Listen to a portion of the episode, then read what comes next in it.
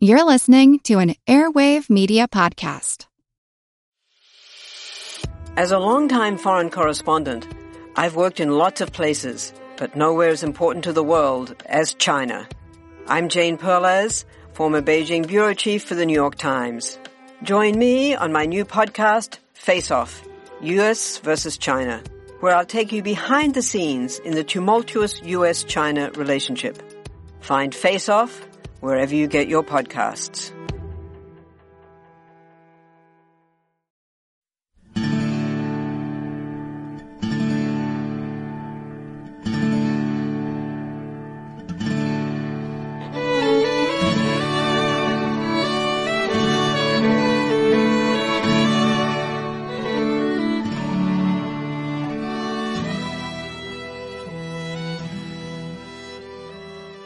Hey everyone, welcome to episode number 102 of our Civil War podcast. My name is Rich. And I'm Tracy. Hello y'all. Thanks for tuning into the podcast. As y'all will recall, last week we started to lay out the background to the Battle of Pea Ridge. We left off last week in late February 1862 with the Federals, led by Samuel Curtis, having pushed Sterling Price and his state guard out of Missouri and into northwest Arkansas.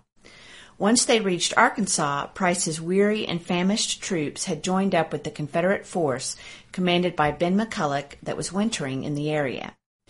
Now the combined rebel force is in camps in the Boston Mountains south of Fayetteville, and the Confederate district commander, Earl Van Dorn, is coming from Little Rock to lead the Southern Army in person. Van Dorn has grand dreams of using McCulloch's and Price's troops to crush the Federals, and then he'll advance north through Missouri and capture St. Louis. Meanwhile, after successfully pushing Price and his state guardsmen out of Missouri and pursuing them into northwest Arkansas, the federal commander, Curtis, had then faced a critical decision. Would he declare his mission accomplished and retire back into southwest Missouri? Or would he remain in Arkansas and prepare to fight for the foothold he had established in enemy territory. During the last few days of February, Curtis dispersed his divisions across the countryside to find supplies and forage, but by the 1st of March he had made his decision. He would remain in northwest Arkansas, consolidate his forces, and let the Confederates make the next move. Curtis knew that Price and McCulloch, as well as their new commander, Van Dorn, couldn't let the situation stand as it was, so they would have to come to him, and when they did, he would be ready for them.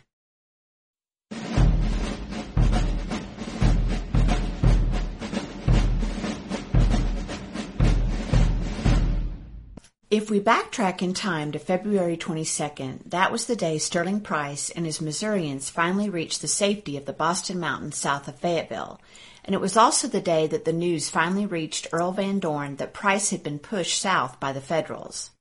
Within two days of receiving that news, Van Dorn had left Little Rock and was on his way to take command of McCulloch's and Price's combined force. He was accompanied only by his chief of staff, his aide, who was also his nephew, and his personal servant. By the time the men had traveled 150 miles and reached Van Buren, Arkansas on March 1st, Van Dorn was suffering from chills and fever, a consequence of his having fallen into the cold waters of the Little Red River while the party was crossing it.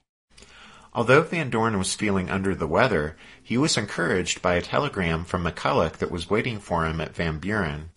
The telegram was dated that day and read, Sir, I have ordered the command to be ready to march as soon as you arrive with six days cooked rations and will notify General Price to be ready also. We await your arrival anxiously. We now have force enough to whip the enemy. The next day, Sunday, March 2nd, Van Dorn and his companions pressed onward into the Boston Mountains and reached Price's headquarters, where Van Dorn received an enthusiastic welcome from the Missourian. After their miserable retreat down into Arkansas, Price's men had spent the last week in the relative luxury of the Confederate camps in the Boston Mountains. The weather even turned milder, and during that week of calm and decent weather, some of the Missourians received uniforms for the very first time, helping them look more like an army and less like an armed mob. During that week, the Confederate cavalry had been keeping a close eye on the Federals, So when Van Dorn met with both McCulloch and Price on March 3rd, they were able to give him a fairly accurate picture of the enemy's deployment. What the rebel cavalry had reported was a federal army that was divided across the countryside, and so Van Dorn decided to strike quickly at one element of the enemy army, two divisions commanded by Franz Sigel that were camped around Bentonville, about 25 miles north of Fayetteville. Van Dorn reckoned that if the Confederate Army could move fast enough, it could attack the Yankees at Bentonville with a three to one advantage, and then turn on the main enemy force and enjoy a similar advantage. The key to Van Dorn's plan was speed and surprise, and so Earl Van Dorn, who was a cavalryman at heart, acted as if his army in northwest Arkansas were a cavalry troop out on the Texas frontier. He ordered the army to travel light, without tents or baggage, and the men would march with only their muskets, forty rounds in their cartridge boxes, one blanket, and three days' rations in their haversacks. The supply train with ammunition and provisions would follow behind. Since there was no time to waste, the army would leave its camps the very next morning, March 4th. They would march north to Fayetteville and then continue on the Elm Springs Road to Bentonville, a trek of 38 miles, and Van Dorn wanted them to do it with all possible speed and without being discovered. The next morning, Tuesday the 4th, Van Dorn's army started out on their march north in a late winter snowstorm. The nice weather of the past week changed just as the Confederates left their camps.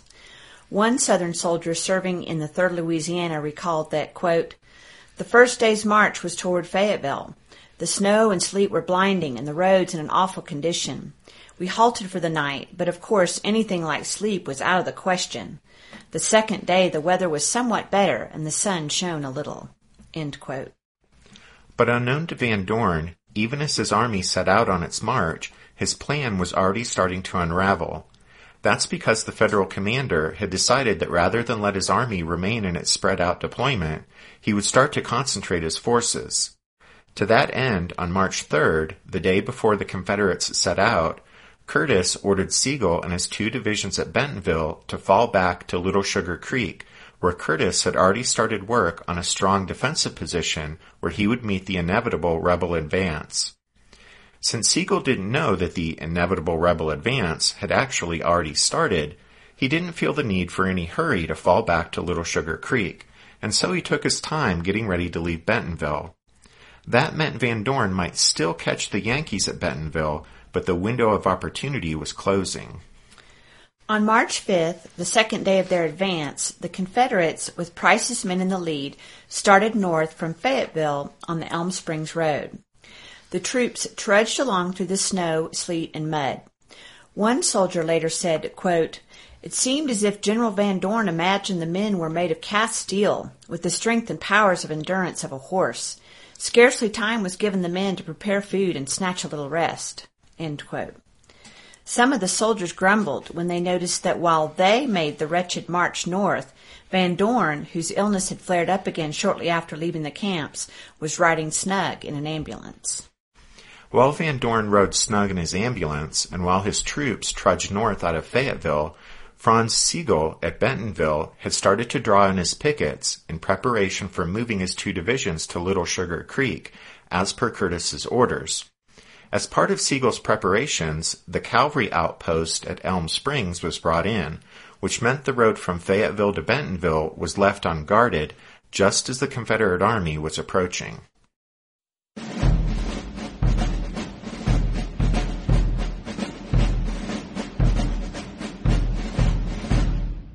Want to learn how you can make smarter decisions with your money? Well, I've got the podcast for you. I'm Sean Pyles, and I host NerdWallet's Smart Money Podcast. On our show, we help listeners like you make the most of your finances. I sit down with NerdWallet's team of nerds, personal finance experts in credit cards, banking, investing, and more. We answer your real-world money questions and break down the latest personal finance news. The nerds will give you the clarity you need by cutting through the clutter and misinformation in today's world of personal finance. We don't promote get-rich-quick schemes or hype unrealistic side hustles. Instead, we offer practical knowledge that you can apply in your everyday life. You'll learn about strategies to help you build your wealth, invest wisely, shop for financial products, and plan for major life events. And you'll walk away with the confidence you need to ensure that your money is always working as hard as you are. So turn to the nerds to answer your real world money questions and get insights that can help you make the smartest financial decisions for your life. Listen to NerdWallet's Smart Money Podcast wherever you get your podcasts. Hey there, I'm Dylan Lewis, one of the hosts of Motley Fool Money. Each weekday on Motley Fool Money, we talk through the business news you need to know and the stories moving stocks on Wall Street. On weekends, we dive into the industries shaping tomorrow and host the experts, authors, and executives that understand them. Tune in for insights, a long-term perspective on investing, and of course, stock ideas. Plenty of them. To quote a listener, it pays to listen. Check us out and subscribe wherever you listen to podcasts. Late in the afternoon of the 5th, the second day of their march, the Confederates arrived at Elm Springs, between Fayetteville and Bentonville, and found that Sigel had withdrawn his outpost the day before. And so the rebels spent the night at Elm Springs with the fortunate few finding a house to sleep in, while those not so fortunate built large fires to keep warm since the weather remained very cold with intermittent snow showers. While most of their comrades were trying to keep warm or trying to get some desperately needed rest at Elm Springs, the 3rd Texas Cavalry was patrolling north toward Bentonville. Late in the afternoon, in the failing light and blowing snow, the Texas horsemen ran into some federal pickets about five miles north of Elm Springs. The pickets had been left there by a careful Union officer, Colonel Frederick Schaefer of the 2nd Missouri, who, despite Sigel's orders, had no intention of leaving the vital road unguarded. Schaefer's good sense paid off as his pickets discovered the Confederates were advancing up the Elm Springs Bentonville Road. But the Confederate advance had already been discovered even before that little skirmish between the 2nd Missouri pickets and the 3rd Texas Cavalry. That was because a loyal Union man from Fayetteville had found Curtis and told the Federal commander that the entire rebel army had passed through Fayetteville on their way north the day before. Later that evening, one of Curtis's spies also reported in, confirming the local man's story. The news that the inevitable enemy advance was underway prompted Curtis to send an urgent message to Sigel, ordering him to fall back to Little Sugar Creek immediately, even making a night march if necessary. Sigel received Curtis's urgent message and, coupled with the report from Schaefer that rebels were on the Elm Springs Road just south of Bentonville, well, it finally spurred Sigel into action. He called an officers meeting at 1 a.m. on the morning of Thursday, March 6th, and issued orders for the withdrawal from Bentonville. General Asboth's division and the wagons of the supply train would set out immediately for Little Sugar Creek, and then Colonel Osterhaus would follow with his division. In his book, The Battle of Pea Ridge, The Civil War Fight for the Ozarks, James R. Knight writes that, quote, in spite of the darkness and cold, the, the withdrawal went reasonably well, with General Asboth and the trains followed by Colonel Osterhaus's division getting clear of Bentonville by mid-morning. Sigel had kept about 600 men and a battery of artillery with him in the town and intended to add Colonel Schaefer's men to this group, giving him a rear guard of about 1,200 men. Having given orders to that effect, Sigel walked over to the Eagle Hotel on the town square and ordered breakfast. It was about 9:30 a.m. A few minutes later, Colonel Schaefer with his 2nd Missouri Infantry came into town. Nobody gave Schaefer the order to stay with the rear guard, so he marched his men out of town toward Little Sugar Creek, and Sigel lost half of his planned force. While his army had made themselves as comfortable as possible on the frigid night of March 5th, Van Dorn had worried about the skirmish that the 3rd Texas Cavalry had gotten into north of Elm Springs. He seemed to finally decide that if the Federals in Bentonville had been alerted to his army's advance, he could perhaps still achieve some measure of surprise by dividing his force and attacking the enemy from two directions. So Van Dorn sent most of his cavalry northwest up the Osage Mills Road, while he marched his weary infantry straight up the Bentonville Road. If Van Dorn actually had a plan, it seemed to be that his cavalry would hit the Federals in Bentonville from the west, while the rebel infantry attacked from the south. But although he didn't know it, Van Dorn had already missed his last chance to intercept the main body of the Federal troops that had been at Bentonville. By the time the Confederate commander set his plan into motion on the morning of March 6th, most of Sigel's troops and supply train were already on their way to join Curtis at Little Sugar Creek and the only Federals left in Bentonville were Sigel himself and his small rear guard. Just after 9 a.m., the head of Van Dorn's column ran into Yankee cavalry on the Elm Springs Road about five miles south of Bentonville. After a short skirmish, the enemy horsemen withdrew up the road. Van Dorn now knew beyond any doubt that he had lost the element of surprise, so he sent what few mounted men he had kept with him galloping up the road toward Bentonville. And so just after 10 o'clock, three things happened very quickly. First, Sigel came out of the Eagle Hotel and discovered that Schaefer and the 2nd Missouri had left town, leaving him with only 600 men.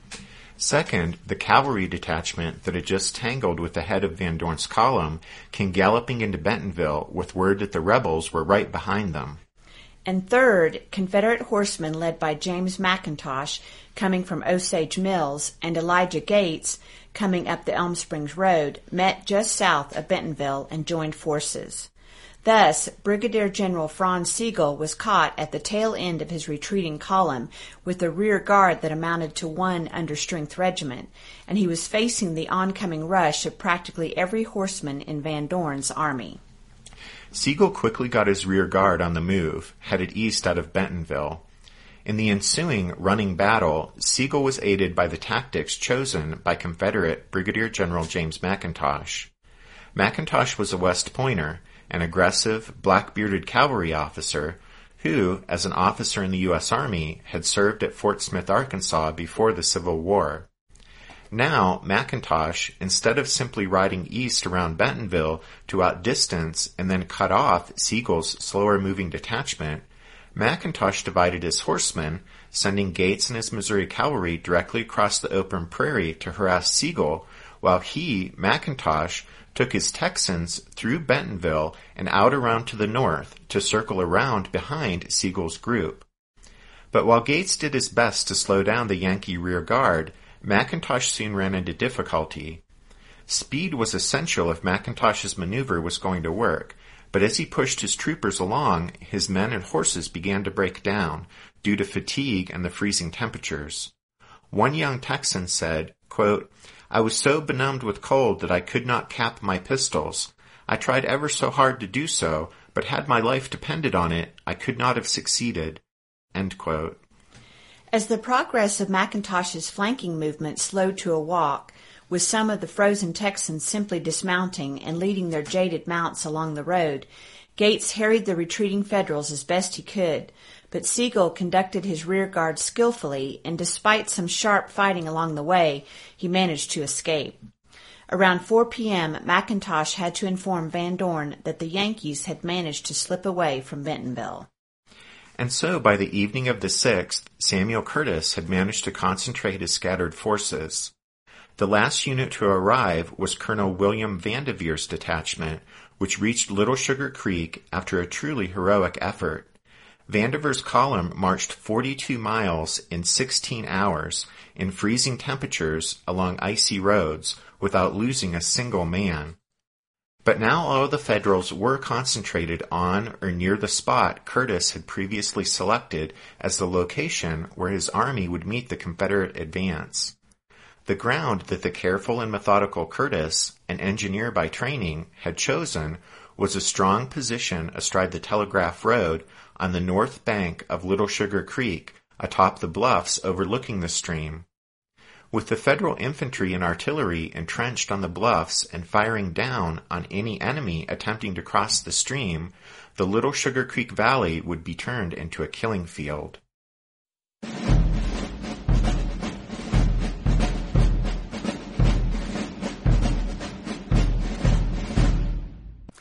When Earl Van Dorn, riding in his ambulance, reached Bentonville about an hour behind the Confederate cavalry, he was desperately unhappy that he had failed to cut off Sigel's half of the Union Army.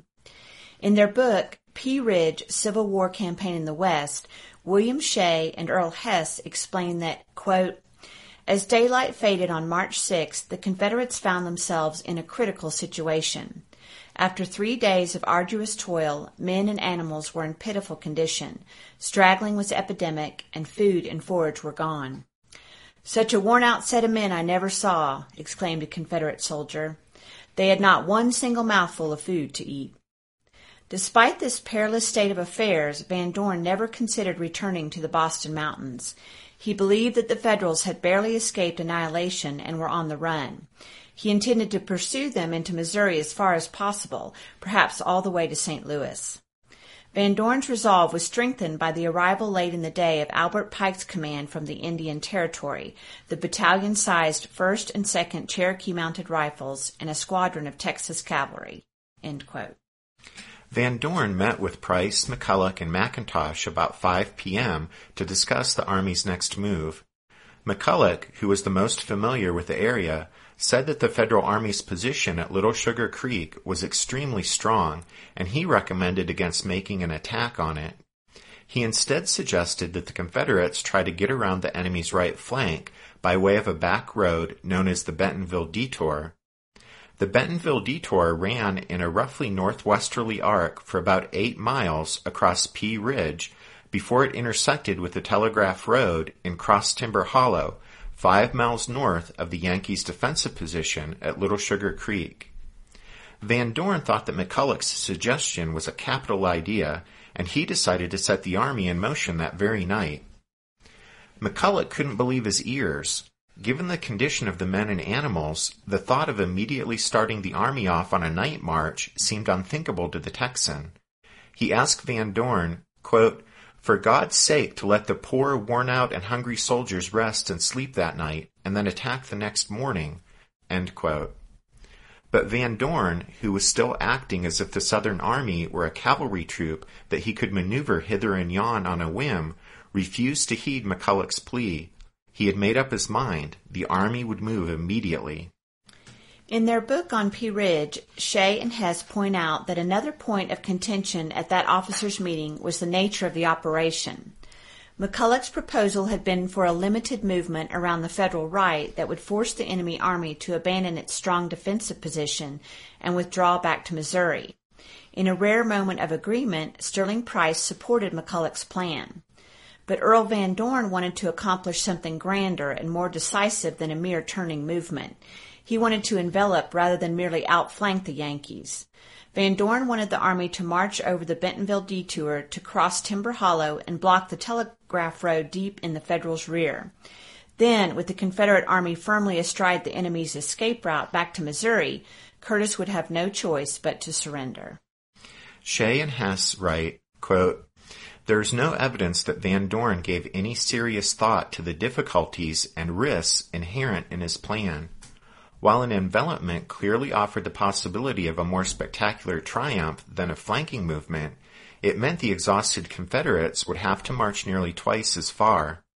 Moreover, the maneuver was exceptionally dangerous. If Van Dorn placed his entire army in the Federal rear, he also effectively placed the entire Federal army in his own rear. Van Dorn's analysis of the situation contained a fatal flaw. He failed to see that Curtis was concentrating for a fight, not running away from one. Undeterred by his lack of success thus far, unconcerned by the misgivings of his two principal lieutenants, and indifferent to the deteriorating condition of his forces, Van Dorn set his envelopment in motion.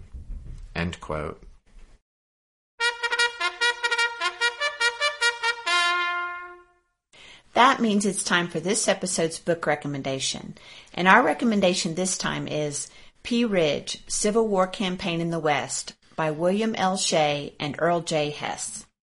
For being one of the major battles out in the Trans-Mississippi and being just a really interesting Civil War battle, there seems to have been surprisingly little written about Pea Ridge, which is a bit of a shame. But Shea and Hess's book, which was published in 1992, would probably still be the definitive word on the battle anyway, so perhaps that knowledge has deterred others from taking up the challenge of writing about Pea Ridge. At any rate, you can find Pea Ridge Civil War Campaign in the West by William Shea and Earl Hess listed along with all of our other book recommendations if you head over to the podcast website, which is www.civilwarpodcast.org. As we're getting near the end of 2014, Rich and I wanted to say thank you to so many of you who have contacted us this past year through Twitter or on Facebook, and also for all those great five-star reviews y'all continue to leave on iTunes. All those expressions of support and encouragement mean a lot to us. Yeah, and we know a lot of you look forward to each new episode every week since you've told us that. So we feel kind of bad that we're going to take the next two weeks off. But hey, come on, it's the holidays. So we don't actually feel too badly about taking a break. And we know that you guys will understand. So we'll have the next Pea Ridge episode out to you on Sunday, January 4th. And over the next two weeks, if you really miss us, don't forget there are now two members episodes over on the website since just yesterday we released the show on the Battle of Picacho Pass. And thanks to all of you who went over to civilwarpodcast.org and signed up this past week to be members of the Strawfoot Brigade, like Richard, Mike, David, and Simon. And John, Jerry, Didier, and Will. And Jeff, Craig, Christopher, Kathleen, and John. And then a big thank you also to Simon N. over in the UK and Glenn E. from here in Colorado for their donations this past week. Thanks, guys. Thanks for listening to this episode of The Civil War, 1861 to 1865, a history podcast. Rich and I hope y'all have a Merry Christmas and a Happy New Year. And thanks, everyone. And we hope you guys all have a safe and happy holidays. We'll see you in 2015. Bye.